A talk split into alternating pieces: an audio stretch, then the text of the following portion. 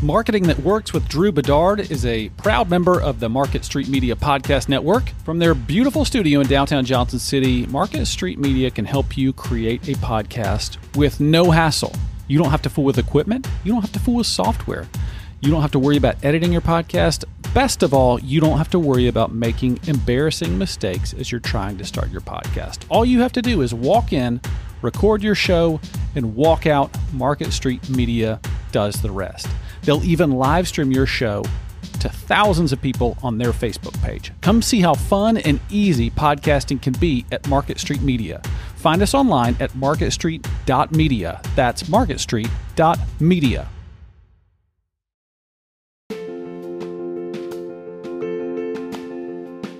I'm Drew Bedard, and this is Marketing That Works, a podcast about the tools, tips, and tactics that business owners and marketers need to wow their customers and grow their profits. What is up, my people? Welcome back to another episode of the Marketing That Works podcast. Good to be back with you. Drew Bedard here. Um, thanks again for listening to the show, sharing the show. Um, I'm looking for a sponsor for the show. Anchor has dropped off the uh, the sponsorship of the show, so if you're uh, interested out there, and you want to rub together a couple dollars and help a brother out, that would be fantastic. I would greatly appreciate it. So, and excuse my voice today. I've got a little bit of a cold that I caught from uh, one of my kids. Um, not COVID, uh, just a cold, and I'm probably getting over it here real soon. Hey, if you would share the show with one person today, I would greatly appreciate it. And by the way, um, if you've seen the title and you click through, and you wanted to, you were so curious about the title of this episode. It's called Changes. And I, this was a tactical uh, execution on my part to see if I could get more people to click through. And here's why. This isn't a trick. This is actually a case study. So I was uh, I was reading um, a book about retention and about marketing last week, and I just this one thing caught my eye, and I just thought it was so interesting.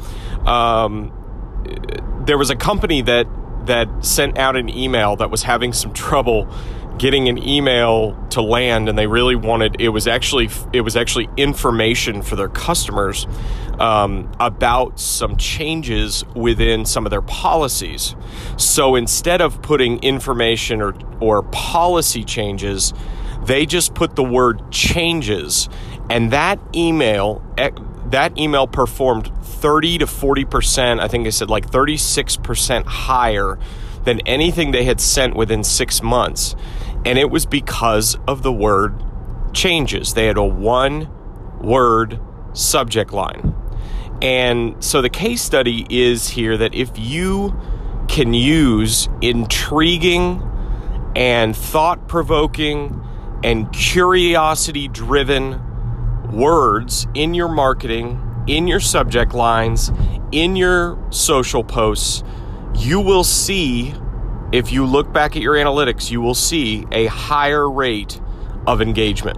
So, again, this was not meant to trick you in any way, and it was not meant to announce uh, something crazy here on the podcast this week.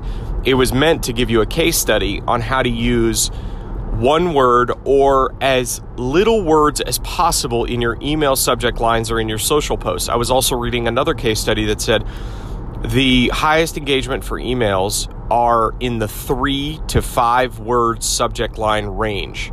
So, just a really interesting statistic or, or a series of statistics that came out about email subject lines that the one changes got a 36% higher uh, open rate the, uh, compared to other emails that the company was sending. It was a company called it's a company called 500 Startups.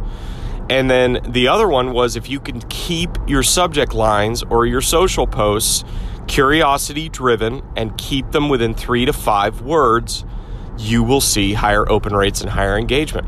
So that's it. That's the case study this week.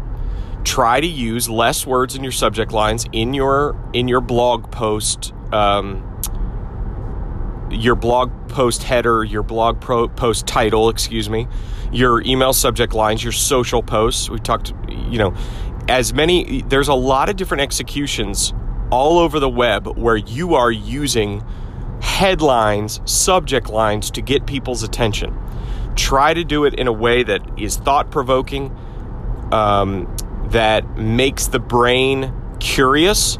Um, it, this also goes back to an old co- case study that I've talked about on the podcast before, called um, it's I think it's called the open loop theory, which is basically opening opening a story loop for your customers. If you can do that and that's where you get where you get the question mark at the end of a subject line or maybe an ellipse at the end of a subject line of leading you to un, to to wonder what's the how do I close this loop the brain wants to close story loops and once you open a story loop the brain wants to close it so it's why teasers and trailers are so effective in movies because when you tease, when you open a story loop, the only thing left to do is to go see the movie to close that story loop. What happens in the story? What happens in the movie?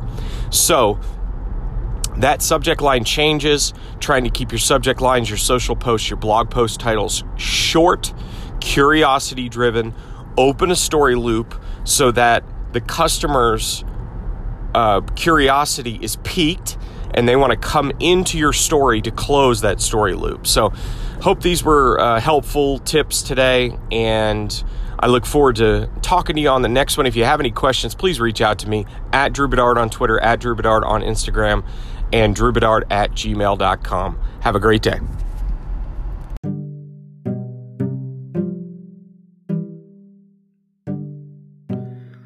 Thank you for listening to the Marketing That Works podcast. To find out more and to get the show notes and everything that's going on, go to marketstreet.media. That's where I house this wonderful podcast on the Market Street Media Podcast Network. So thanks, check it out, and we'll see you on the next episode.